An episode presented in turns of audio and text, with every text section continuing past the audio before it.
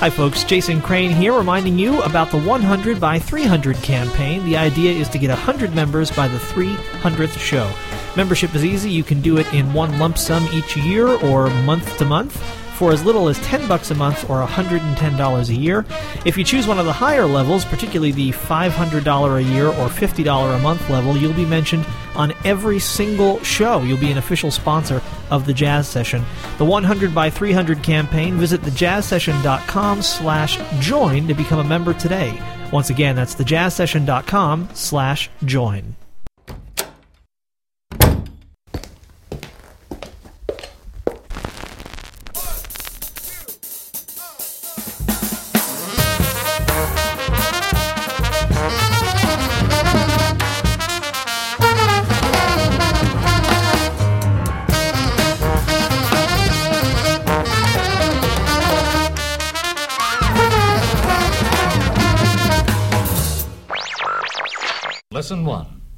Basic Hip.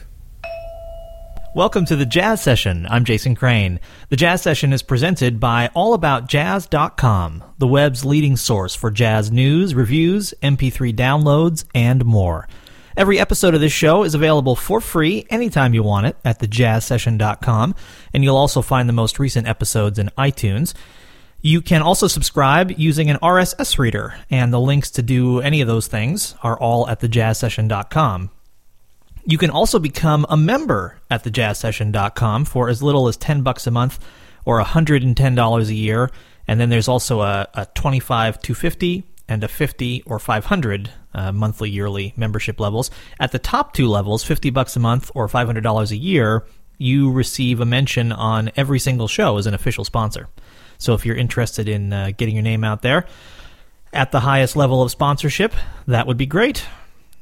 I'd like to thank some people who joined since the last time I uh, mentioned names on the show. One is Sonia Logalbo, who uh, I actually went to high school with, and she became a member, which is very cool. Also, thanks to David Galea, or maybe Galea, and David, uh, maybe you should write in and tell me how to pronounce your name, uh, and uh, Anthony McGee all three became uh, members recently. I think we're up to uh, 19 or 20 now on the way to 100 by the 300th show. And this is show number 236, I think. Also, a cool thing happened uh, this past weekend if you're listening to this in real time on uh, Monday, January 31st or thereabouts. Uh, this past weekend, the show passed 900,000 downloads, which is very, very exciting. So, you know, some number of months from now, we'll hit a million downloads on the jazz session, which is incredible. I'm, I'm really, really excited about that. And uh, thank you all very much for listening to the show and, and telling your friends, and uh, especially to those of you who have uh, given your financial support. In fact, for people who join, the first uh, members only uh, audio is going to go up this week. Um, I've got an interview that I recorded, uh, one of my favorite interviews that I ever did before I was on the before I did the jazz session um, back in my radio days, and that's going to get posted on a new uh, members only section. You can get the the password to that if you become a member. I'll email you the password. So uh, if you're a member now, expect to get the password uh, in the next couple of days, and uh, expect some new members only content to go up. My first professional radio job, I was a, on radio during my brief time in college, but my first professional job was at a station in Tucson, two stations actually, called uh, KUAZ and KUAT. One was jazz and one was classical, uh, both NPR affiliates. And while I was there in the mid 90s, uh, an album came out by Ray Anderson called Don't Mow Your Lawn, which I just totally fell in love with. And in fact, it had a tune of that name uh, that had vocals on it that were hilarious. And so I've been a fan of Ray's uh, ever since now. I guess that makes it 16 or 17 years now. He's recently put out a record with uh, Marty Ehrlich, and they go back a long ways too, much longer than my uh, association listening to Ray Anderson. They put out a new record called Hear You Say live in Willisau. As we'll hear in this interview, it's not the only thing that Ray Anderson's going to be putting out on record this year. In fact, there's a little bit of breaking news on this show regarding uh, an upcoming Ray Anderson project. But in any case, from this album, Hear You Say, with the Ray Anderson Marty Ehrlich Quartet, let's hear the opening track, which is 13 minutes long, so we're just going to hear a bit of it, called Portrait of Leroy Jenkins.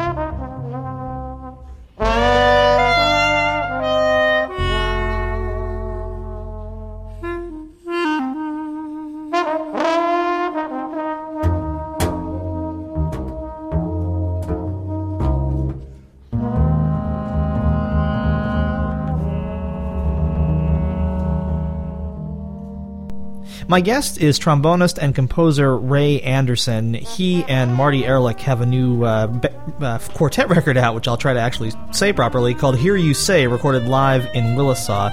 And uh, it's my pleasure to have Ray on the show. Thanks for being here. Hi, Jason. I'm very happy to be here. Hmm. Now I know that you and uh, you and Marty go way back. Did you guys first meet back in the Braxton days, or was it even before that? Oh yeah, indeed. I guess that would be 1978 or nine, something like that.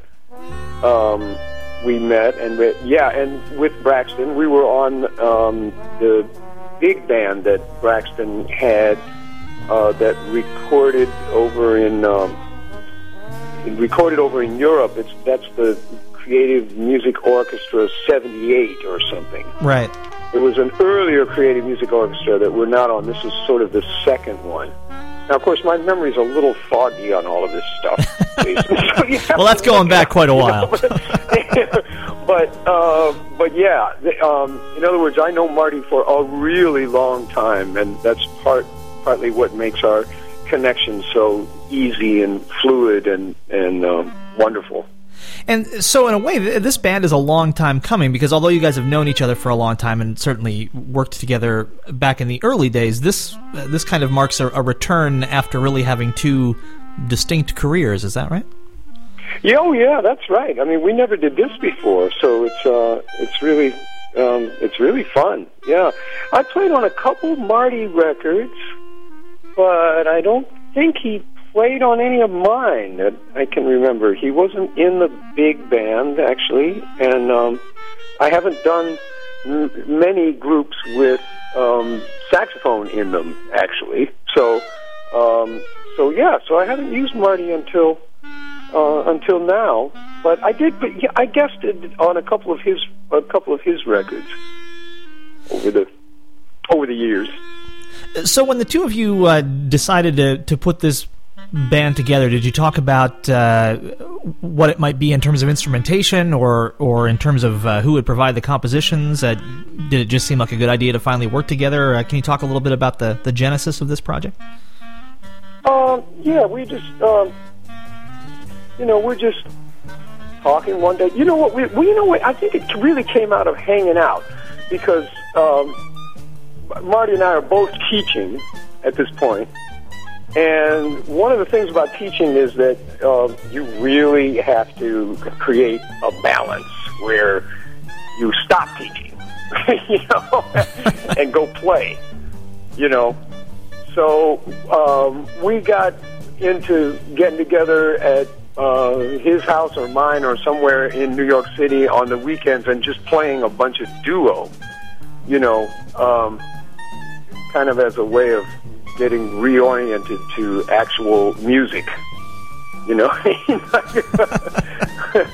so because teaching is teaching is wonderful, but you know it's a it's not playing, and um, at a certain point you really need to go play. So we were doing a bunch of this just to do it, you know, and um, out of that it came. You know, you said, you know, we ought to just make a quartet you know, like we didn't really feel like we needed a, a chordal instrument, a piano or a guitar, although that would work, but, you know, we didn't feel like we needed it. And also, in, once we got the idea of actually doing something, then it's easier to book a quartet, of course, because it's cheaper.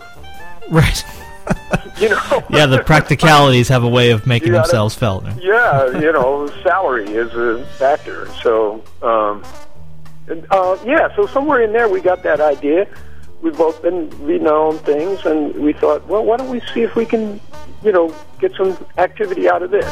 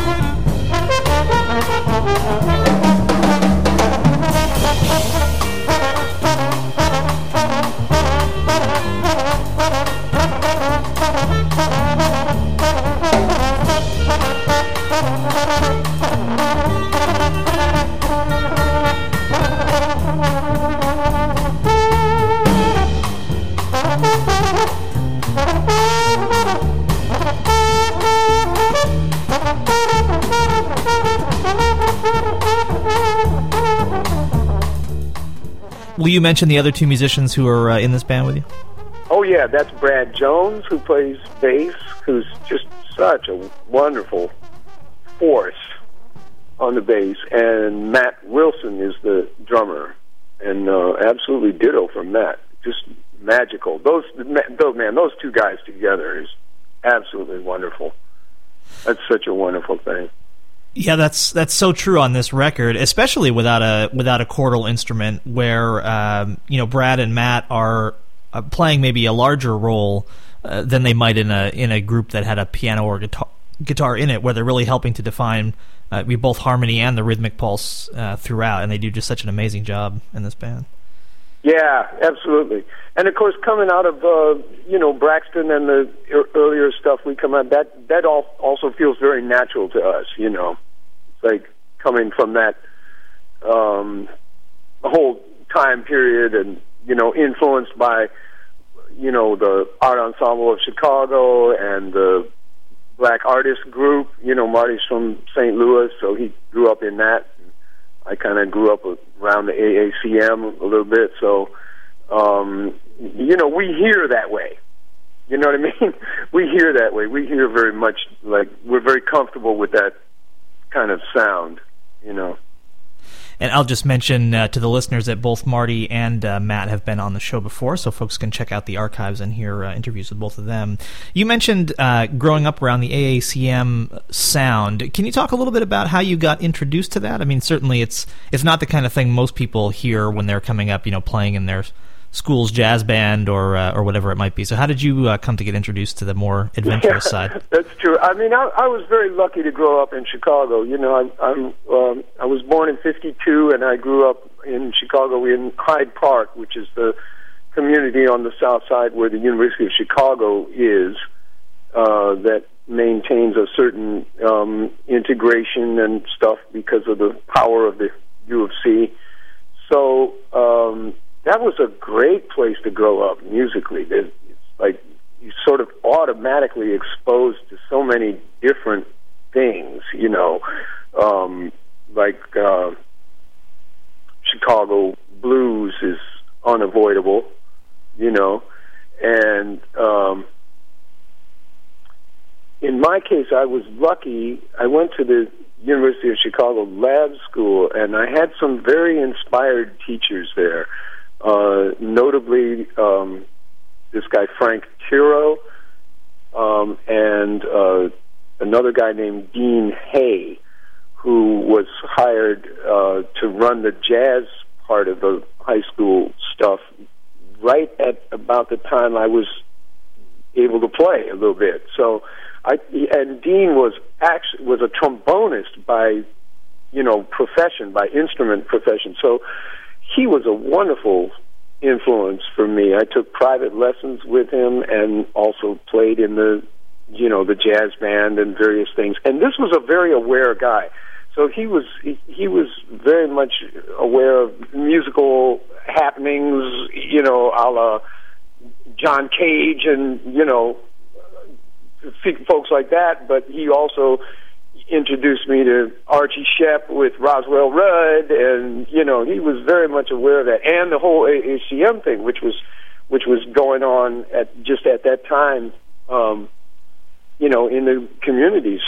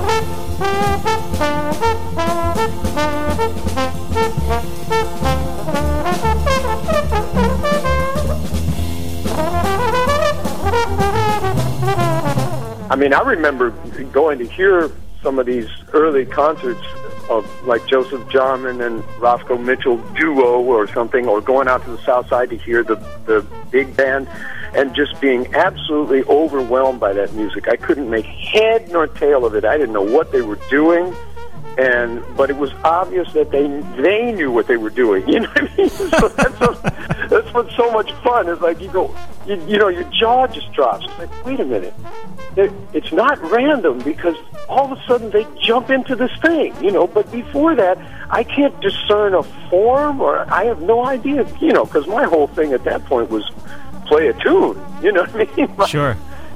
have chord changes. Have a, you know. so uh, so that was a that was a wonderful experience. I wrote about that in the um, you know there's this suite Chicago suite for the Pocket Brass Band, which is something else we should talk about. I'm hoping to finally get that out this year. It seems like we'll finally get that released. Oh, fantastic! Yeah, yeah, that's another ongoing project, the Pocket Brass Band. But I got commissioned from Chamber Music America uh, to write a, a piece for that band, and I wrote this suite about Chicago, the Sweet Chicago Suite, uh, which we have finally got a good recording of, and so I'm hoping to release that later this year. And one of the pieces in the suite is called Magnificent Mystifio, which is exactly about that experience of, of going to hear the AACM cats and just being overwhelmed, you know, just being completely out of my uh, out of my element, you know, and absolutely loving it. You know, it's like wow. So, you know, it's like when you have that experience that just opens your horizons. You know, it's, oh, music could be like this also.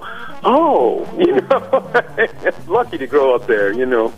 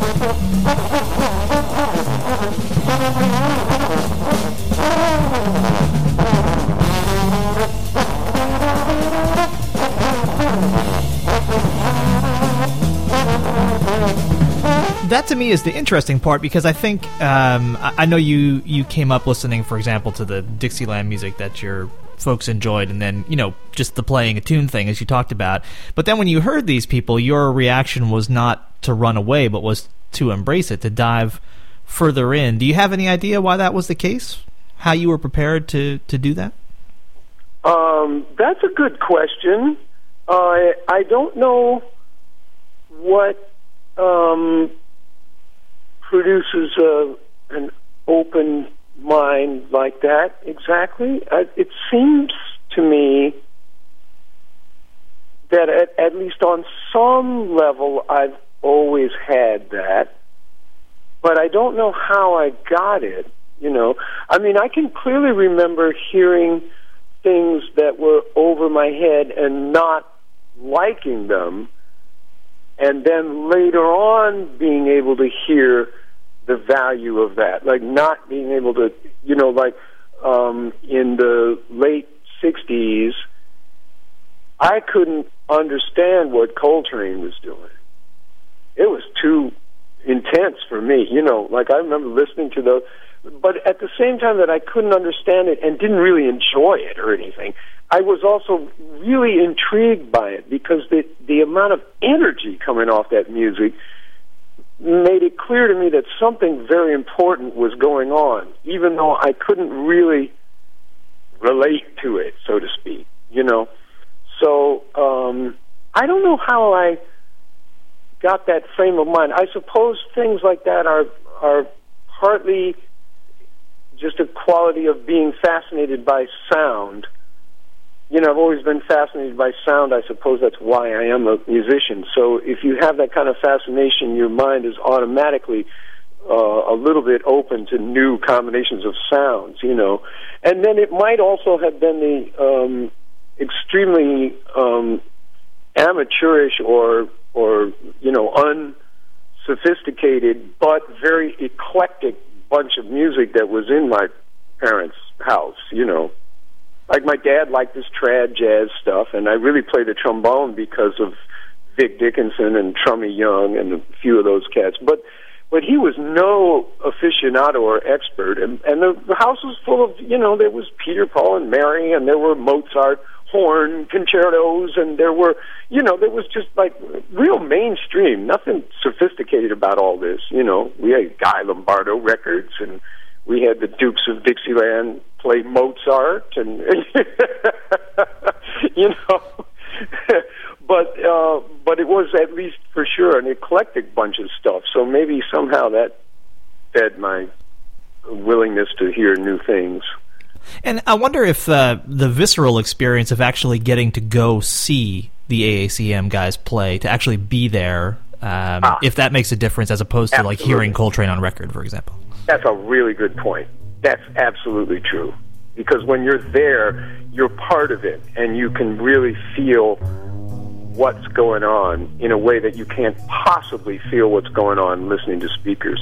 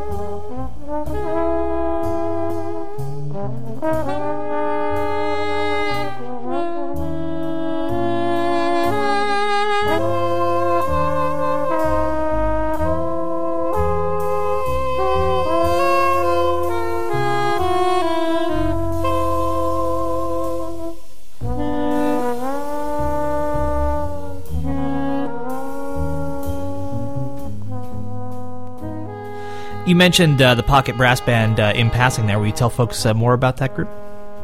Yeah, that's um, been running a long time now, and it grew out of uh, originally replacing the bass with a tuba in my in my trio work, and um, you know I've been working in trio for a long time, and that we have to talk about bass trombone too, but um, but then having really had a good time with a tuba instead of a bass. Then I then it occurred to me, well, we add a trumpet. Then we've got a tiny brass band, and you know, I'm I love that music, that brass band music from New Orleans and from Guyana and from Africa, and it, there's brass band music all over the world, which is based on a on a tuba bass function and um, I'm just crazy about that stuff. So I I got into this idea of, of seeing what I could do that form in this very reduced instrumentation, and it's just remained fascinating to me. I just love it. You know, like three brass and drums. It's really elemental. You know, and so I've been having a good time with that. I've been doing it since. Um, well, the first experiments with this were back in like '93 and the record that we have out was made in 99, so we're way overdue for another record. But I keep working that that band, and you know, there's been a huge number of different folks in the band, but the uh, the latest one has been um, Lew Soloff on trumpet and Bobby Previte on drums and Matt Perrine on the sousaphone. And the sousaphone is significant in that it is not a tuba. I mean, that is really the instrument for the pocket brass band. And and Matt is really one of the one of the masters of it too. He's just an oh my amazing god, player. that guy's he's such a ridiculous, incredible virtuoso, and he plays with such creativity and and uh, inventiveness. It's just wonderful. And talk Yeah. about something to see live. I mean, I, every time I've seen Matt play, it's uh, the, the the sousaphone, you know, a few feet from your face is really uh, really something to experience. yep, yep. The sousaphone is something else. So the, so we were on a pretty long tour in Europe this earlier this year, and one of the things we did was uh, play a kind of live gig in a studio uh, in Switzerland outside of Zurich, and there's a YouTube clip of a bit of that, and that's where most of this uh, recording will come from. So, um, so I'm really happy about it.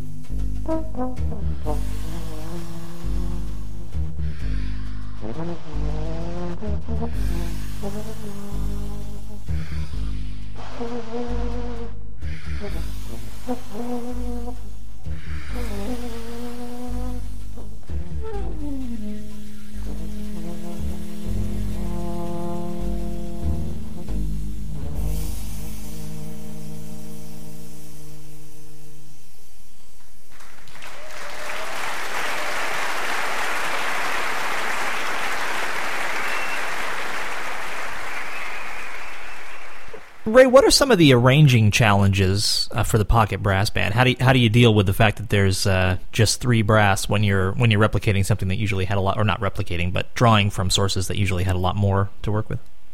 Yeah, that's exactly the challenge of the writing, right there in a nutshell. Is how, how do you make a small thing sound big? And uh, partly it's you know we just work like dogs. yeah. No magic there. I mean, yeah, no magic. I mean, I remember in the early days, Lew, Lew uh, you know, Lew and I laughing about that, you know, because I'd say, Lew, you know, you finished playing your solo, but now you have to play background. It's my solo, and I need some background. You know, He's like, okay, I'm done solo. I can chill for a minute. I said, no, Lew, you got to get to work. we used to laugh about that, but um, but you do have to really try and pick the notes. That's the fun of it is trying to pick the right pitches and figure out how you're going to make this this little band sound bigger, you know. And um, yeah, I I enjoy that challenge, and of course, some part of me always wishes I had one more trombone, and you know, what I mean, like, but I'm very, actually very happy with that form, and uh, and it works. Now you mentioned that the pocket brass band evolved out of BassDrumBone. Will you uh, talk about that?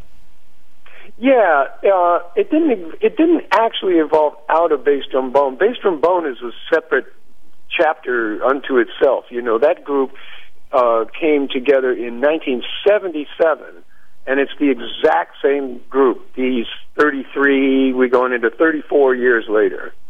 So it's it's quite something to have that kind of longevity in a group and uh, I'm very, very proud of it and very, very happy about it. You know, it's like these these two guys, Mark Helias on the bass and Gerry Hemingway on the drums, and I just really fit together so well, and always have. I mean, we met originally in 1977 up in New Haven, Connecticut, where Mark and Gerry were living at that time and uh, right from the beginning, it was so easy to play together. There just was a rapport and a communication that was immediately obvious. And so we've we've kept that thing up. You know, that's that's 33 years. That's getting into you know that's getting into Emerson quartet or modern jazz quartet territory. Absolutely. You know? and uh, and there's a new record. I'm happy to say there will be a uh, a record called The Other Parade, and it's coming out on the Clean Feed label out of Portugal, and that will be out in um, middle of May this year. It's all done, and we're getting the packaging together, and um, so so this is something very important to me, very dear to my heart. This long uh, association, and it's a perfect cooperative. You know, like everybody writes and everybody plays and everybody contributes to each other's writing in the true, you know, interactive way that jazz groups work, and um, and that's that's a very special thing.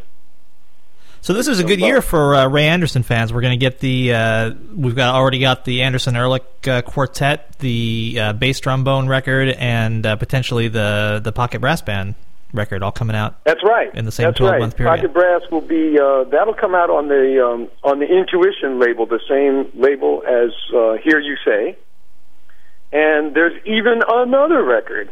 Wow. I'm, yeah, I'm trying to have a little revival. You know, I've been a, I've been a little out of the out of the scene here, so I'm I'm glad to talk to you because I am trying to, you know, put this career back in front. And uh, and the other record that's uh, that's done and I guess I'm probably going to bring it out myself, Jason, on Raybone Music. It seems like that's where it's going, but that's also something I've wanted to do for years and finally got done. And it's a record of ballads.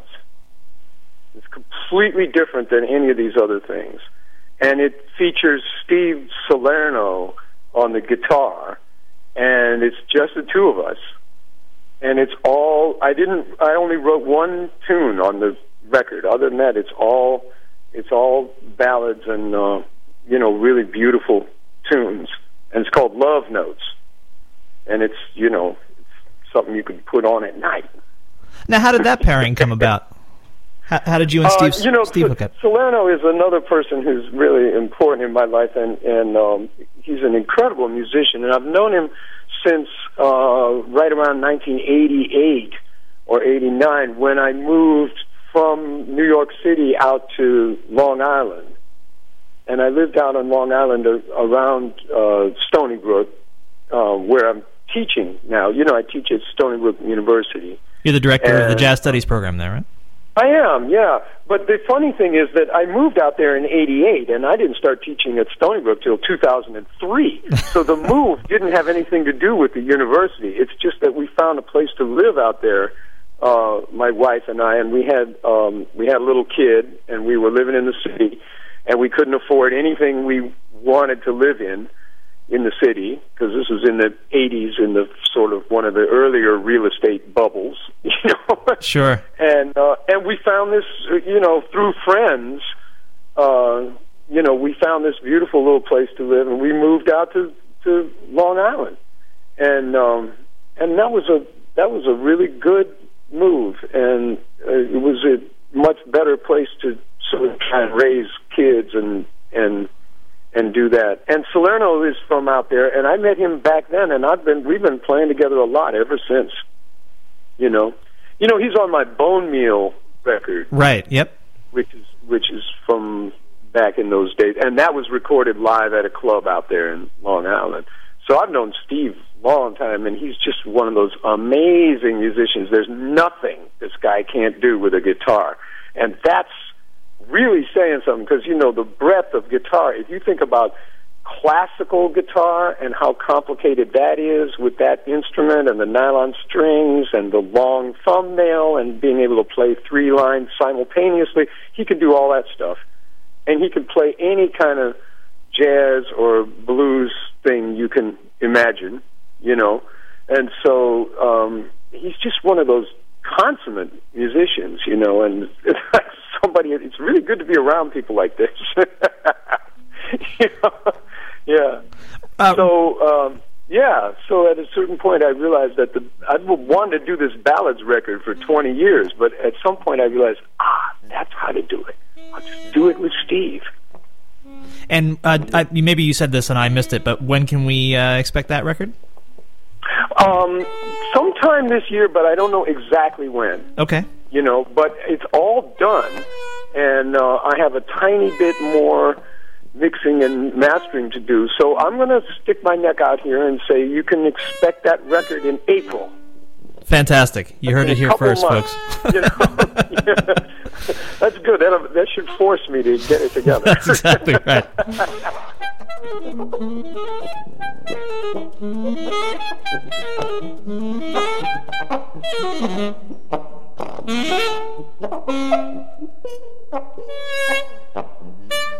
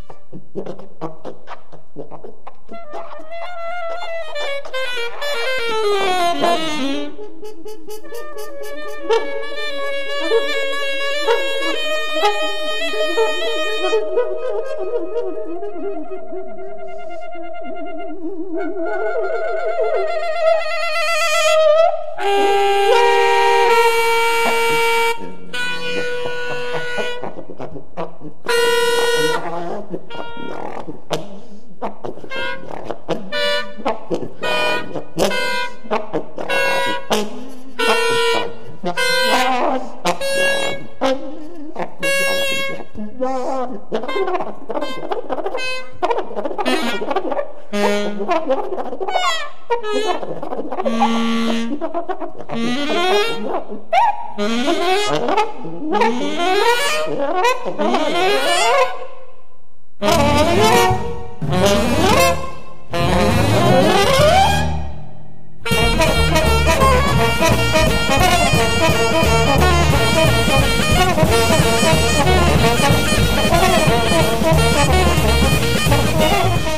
in mind that this show is going to uh, be posted on the 31st, are there some upcoming performances? Uh, and people listen to the show all over the world, so uh, any place is fair game. Uh, upcoming shows that you want to mention? Oh yeah, sure. I got you know I've got something to do here. Let's see. There's um, it's on the thirty first, so there is um, in New York City a gig uh, at something called the Issue Project Room with a group that's never um, that's never played before. Should be very interesting. It's a brass quartet. It's Marcus Rojas, Frank London, Josh Roseman, and myself. So two trombones, tuba, and trumpet. And that's on February 16th. February 16th in the Issue Project Room in New York City. And are, are you all providing compositions for that? How, did, how does that work? Yep. Yep. Great. We all are. Yep. It's a cooperative thing.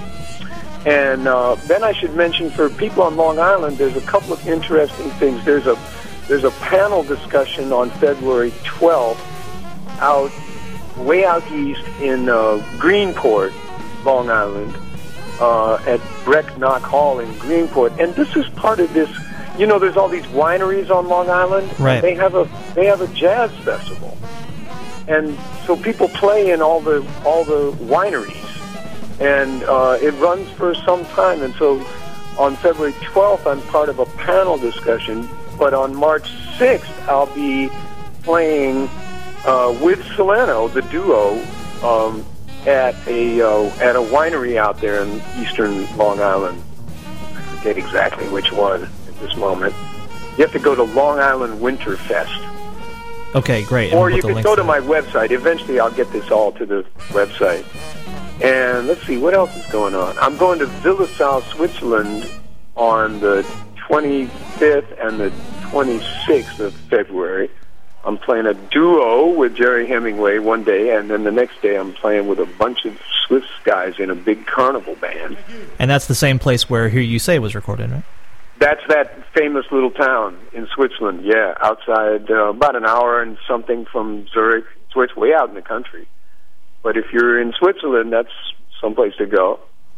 And let me see. Then there's a whole tour. There's a Marty Ehrlich Ray Anderson tour of Europe from March 10th through March 20th, and we'll be kind of all around. We'll be in various places around Europe. Let's see. Do I know where? Yes, somewhere I have this. I have this information somewhere. Not exactly sure where at the moment, but I could probably find it if I could get the computer to work here. So, um, but anyway, um, we'll be we'll be touring Europe. And uh, I'll definitely And, put a uh, link uh, to your website in the show notes so folks can go there um, and check out the events calendar. Yeah, because I need to get this all put up on the website. It's just a bunch of you know, it's a bunch of places. It's Munich, it's Bremen, it's Eindhoven, it's Ljubljana, it's Salzburg, Zurich, Wells. Yeah, everybody's going to remember this anyway. So, but it's just in there's a tour in March. Sounds great. You know? and I know Yeah. uh, we have listeners in most of those places, so because folks email from all over the place, so definitely go check That's out great. Ray and Marty when they're in town. Well, I, great. as someone who's uh, been listening to you for a, a long time, I, I have to ask the final and most important question, which is: In your place in Long Island, uh, do you have a lawn and is it mown? Absolutely not. Good man. No lawn. Please do not shatter my youthful illusions by telling me that you have a manicured front lawn. and if I ever get a lawn, I'm turning it into a meadow pronto. That'll be the first thing we do is stop mowing and plant some wildflowers. That's what I like to hear. My guest. Is uh, composer and trombonist Ray Anderson, and uh, and as we've just heard, there is a, a wealth of Ray Anderson music coming out. Uh, one that's out right now that you can pick up is the Ray Anderson Marty Ehrlich Quartet. Uh, Hear You Say live in Willisau, and uh, we're also going to have. Uh, pocket brass albums, BassDrumBone albums, and a and a duo record uh, now promised to Jazz Session listeners in April. So uh, You it's a- heard it here first. That's exactly right. Breaking news. It's uh, it's a fantastic year for fans of Ray Anderson, and that certainly includes me. And Ray, it's been uh, a real pleasure for me to talk to you and uh, to listen to your music over the years. And I thank you very much for taking the time to do it. Okay, Jason, my pleasure. Thank you, man.